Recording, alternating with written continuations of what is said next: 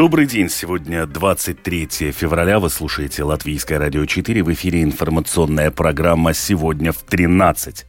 Сегодня всеми эксперты, политики и представители негосударственных организаций обсуждали более продуманное использование инвестиционных средств европейских фондов. В Риге прошла встреча представителей самоуправлений Латгалии с министерствами, на которых обсудили развитие сети школ в регионе.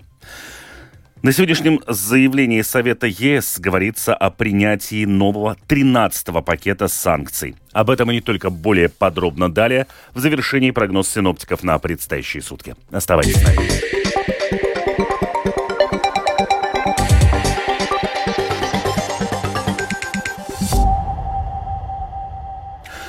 Сегодня всеми эксперты, политики и представители негосударственных организаций обсуждали более продуманное и эффективное использование инвестиционных средств европейских фондов. Среди прочего говорили о большем вовлечении общества в процесс планирования и контроля. За мероприятием следил Михаил Никулкин. Сейчас Латвия и некоторые другие страны ЕС получают в свое распоряжение очень большие объемы средств еврофондов. При этом существует множество вызовов. От безопасности до климатического кризиса, отметил сегодня представитель движения Заля Бривиба Максис Апинес.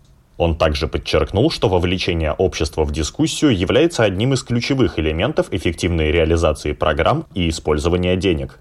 Ja mēs kādu jautājumu izdiskutējam plašāk, iesaistam если мы дискутируем о каком-то вопросе более широко, вовлекаем все возможные группы общественных интересов, то это снижает возможность того, что будет допущена какая-то ошибка или что-то будет не так хорошо продумано.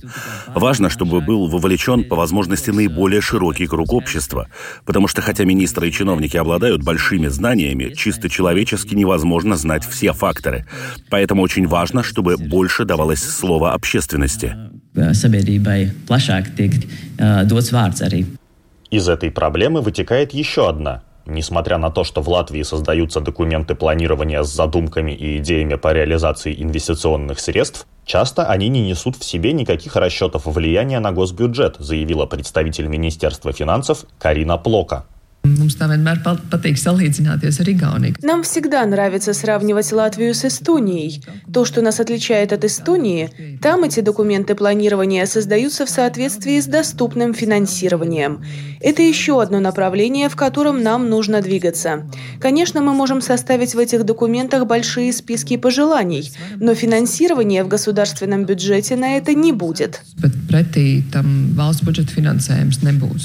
Другие проблемы с эффективным использованием инвестиционных средств фондов ЕС – это слишком формальное отношение и недостаток контроля. Кроме того, глава парламентской комиссии по долгосрочному развитию Удис Митревиц, национальное объединение, указал, что раньше решения о средствах ЕС в Латвии принимались по логике «если нет денег на то, что нужно, то лучше взять хотя бы на то, на что дают, а дальше уже разбираться». Это было неправильно и нехозяйственно, считает Митревец, указывая, что сейчас ситуация улучшилась. Nu, katru vienu nākamā gada un katrs nākamais periods jau ir labāks. Каждый следующий год и период лучше. Сейчас приоритеты более осмысленные. Это признают и негосударственные организации.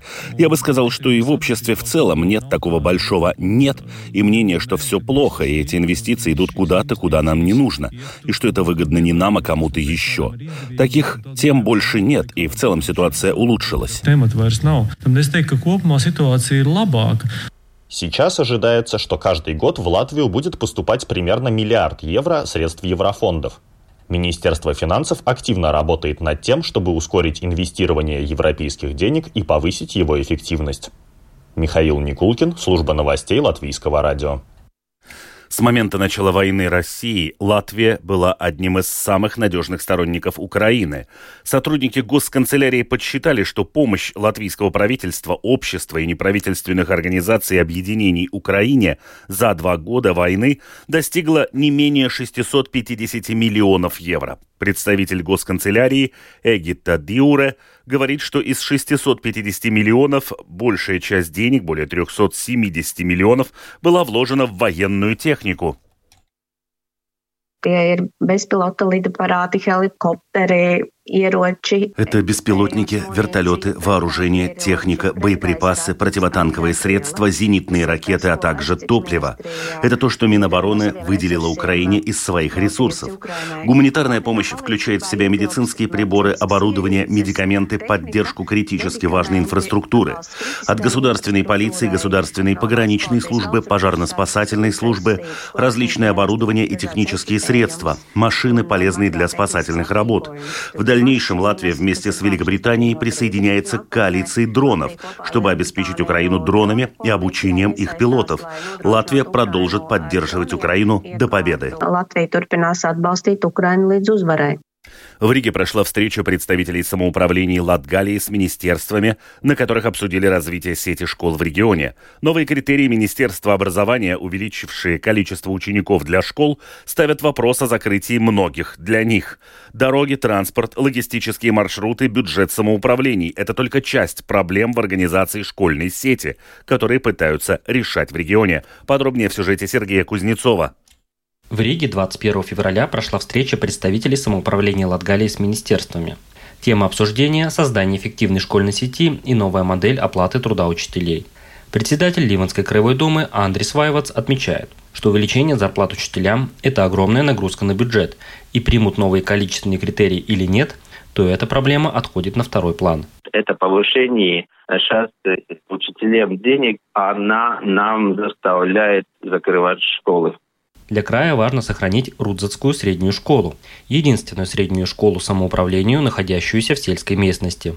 Не исключено, что даже с переводом школы до основной начнется необратимый процесс закрытия, и через несколько лет школа исчезнет, продолжает Андрис Вайвац. Ну, нам надо, чтобы эта школа в дальнейшем тоже была как средняя школа, там 24 в средней, 80 по школа и 20 в детском и первоначальной до ближайших средних школ это 25 километров. До апреля в крае надеются получить ответы, чтобы понять дальнейший план действия. Или выхода нет и придется закрывать школы, либо подход министерства изменится. Сейчас самоуправление не понимают, что решило правительство. Если даст разрешение год или два еще этот по новому закону не жить, мы будем сохранять эти школы но мы не получили этот ответ. В Красловском крае в начале года решили закрыть четыре школы. В Индре, Прежмалы, Андрупене и польскую школу в Краслове. Количество учеников сокращается, и для сохранения этих учебных заведений сложно что-то придумать. Сейчас у муниципалитета в приоритете сохранить статус средней школы в Дагде, объясняет председатель Красловской краевой думы Гунар Упинекс. Протяженность края 80 километров, и нас интересует сохранение двух средних школ. В Дагде это могла бы быть так называемая средняя школа ближней доступности, в которой может быть меньше учеников, не 60, а 45. Еще Эзернекская основная школа, в которой, если округлить, есть 100 учеников. Как это решится в итоге, посмотрим. Из-за расстояний для края актуальны критерии, как долго ученик может находиться в автобусе, проезжая от дома до школы.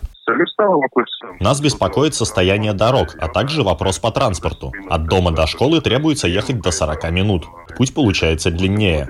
Главное, чтобы был нормальный транспорт и нормальная дорога. У нас есть участок 18 километров до Робожнеков. Белая дорога, и этой зимой были моменты, когда легковые машины не проезжали. Надо садиться вместе, смотреть на карту и в реальности понимать, где какая дорога и с каким приоритетом. На сегодняшний день в Латгалии Ауждавский край – одно из самоуправлений, где осталось больше всего школ – 14. Многие решения в министерстве в отношении школ края на месте выглядят нелогичными.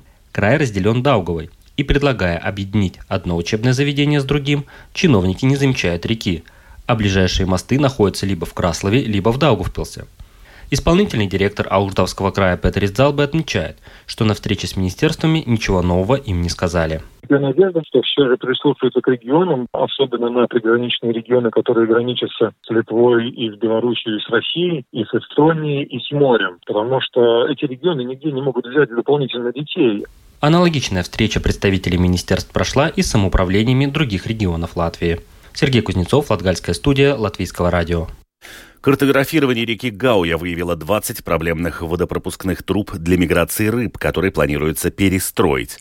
Проект реализован Всемирным фондом природы совместно с учеными, которые с помощью картографических методов географической информационной системы дистанционно оценили все водопропускные трубы на водосборном бассейне реки Гауя в Латвии их влияние на речную экосистему и мигрирующих рыб. Авторы также представят сегодня результаты проекта Департаменту охраны природы, чтобы найти дальнейшие решения по преобразованию этих препятствий. Продолжает руководитель программы Всемирного фонда дикой природы по Балтийскому морю и, и пресным водам Магда Яндгена. Мы проверили точность этого картографирования, обследовали очно 98 пунктов и определили, действительно ли это проблематичные водопропускные трубы или нет. В бассейне Гауи из этих 98, которые мы верифицировали, мы определили топ-20, которые являются самыми существенными препятствиями из этого списка. Цель в ближайшем будущем их перестроить, чтобы больше не было фрагментации реки. Конечно, мы рады тому, что кто угодно может использовать использовать этот список, и любой может их перестроить. Но мы настроены на поиск финансирования и перестроим эти водопропускные трубы.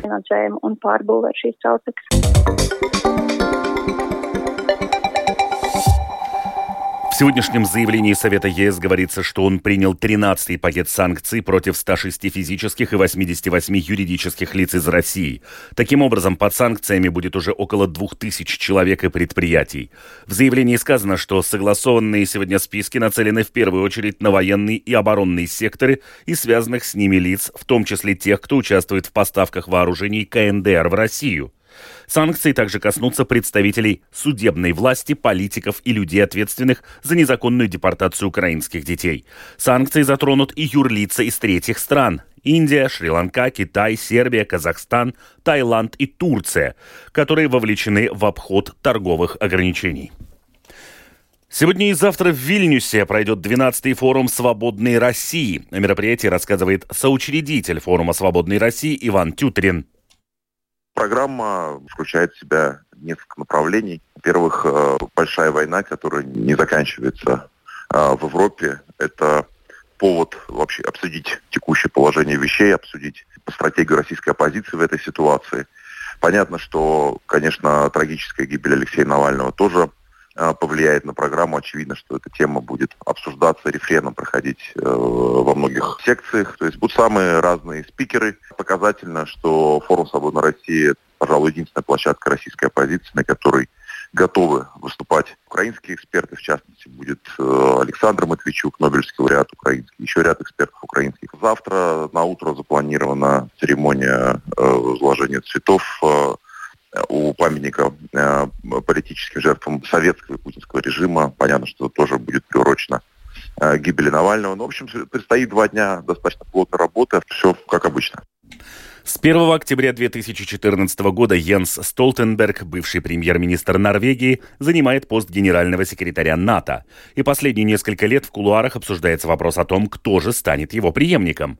В списке претендентов также оказались политики стран, граничащих с Россией, которая на протяжении двух лет ведет войну в Украине. США, скорее всего, будут иметь наибольшее влияние на решение о том, кто займет высокий пост генсека Альянса. И вполне возможно, это будет представитель Старой Европы, продолжит Рустам Шукуров. В октябре истекает срок полномочий нынешнего генсека НАТО Йенса Столтенберга, который стабильно руководил военно-политическим блоком в бурные времена трансатлантической политики с 2014 года. Среди вероятных преемников Столтенберга в последние месяцы называли премьер-министра Эстонии Каю Каллас, министра иностранных дел Латвии Кришьяны Сакаринча, а также премьер-министра Нидерландов Марка Рютте. Западные СМИ, в частности издание «Политико», указывает, что Вашингтон, судя по всему, предпочитает претендента из Нидерландов. Неназванный американский чиновник сообщил изданию, что президент США Джо Байден поддерживает кандидатуру премьера Нидерландов Рютте. Позиция Байдена, вероятно, склонит больше союзников поддержать кандидатуру Рютте после месяцев борьбы между ним и другими европейскими лидерами за эту должность. При этом собеседники политико в НАТО отмечали, что формально балтийские политики не выдвигали свои кандидатуры. Ранее политико сообщала, что две трети стран НАТО поддерживали кандидатуру Рютте на должность генерального секретаря военного альянса в конце этого года. Рютте рассматривают кандидатом в генсеки в то время, как Альянс укрепляет силы против агрессии Владимира Путина через два года после полномасштабного вторжения в Украину. Если бывший президент США Дональд Трамп вернется в овальный кабинет, нидерландскому лидеру придется считаться со скептицизмом республиканца в отношении НАТО и коллективной безопасности. В западных СМИ отмечалось, что одной из причин, по которой Рютте стал фаворитом гонки за пост генерального секретаря НАТО, является то, что некоторые страны-члены Альянса считают проблематичной непоколебимую решимость стран Балтии противостоять агрессивным действиям Кремля и что это может привести к трудностям в будущем. Продолжит эксперт по международным отношениям Кристи Райк. Uh, Бытует такое мнение, что нахождение представителя одной из стран Балтии во главе НАТО было бы в каком-то смысле контрпродуктивным или менее полезным. Трудно понять, в чем именно тогда заключается проблема, поскольку отношения с Россией на этом этапе в любом случае заморожены. На фоне того, что нынешний генсек НАТО покинет свой пост в октябре, растет давление, чтобы утвердить кандидатуру Рютте до июльского саммита НАТО, который состоится в Вашингтоне по случаю празднования 75-й годовщины основания Альянса. Тем не менее, Рютте должен пройти определенный путь, прежде чем будет принято какое-либо решение. Согласно правилам НАТО, решение о назначении генерального секретаря должно приниматься единогласно. А это значит, что Рютте еще должен заручиться поддержкой каждой из 31 страны члена Альянса. Любой кандидат на эту должность должен пройти через Турцию и Венгрию, которые оказались самыми большими препятствиями на пути к принятию новых членов НАТО. При этом сообщается, что Турция попросила отдельных заверений от Рютте, а Венгрия имеет давние разногласия с нидерландским премьером. Рустам Шукуров, служба новостей Латвийского радио. И о погоде. Ночью по Латвии облачно, на западе страны с прояснениями, на большей части территории страны дождь. Во многих местах образуется густой туман с видимостью от 100 до 500 метров. Будет дуть слабый ветер 1,5 метров в секунду, температура воздуха 0 плюс 5 градусов. Днем пасмурно, дождь в Курзаме затяжной. Восточный и юго-восточный ветер 2,6 метров в секунду. Во второй половине дня ветер сменит направление на южное и юго-западное 4,9. В центральных и восточных районах порывами до 15-17 метров в секунду. Температура воздуха плюс 4, плюс 9 градусов. В Риге облачно, временами дождь, ночью слабый ветер 1,5 метров в секунду, днем юго-восточный южный ветер 4,9, порывами до 15 метров в секунду. Температура воздуха ночью плюс 1, плюс 3, днем плюс 7, плюс 9 градусов. Медицинский тип погоды ночью второй благоприятный, днем третий неблагоприятный.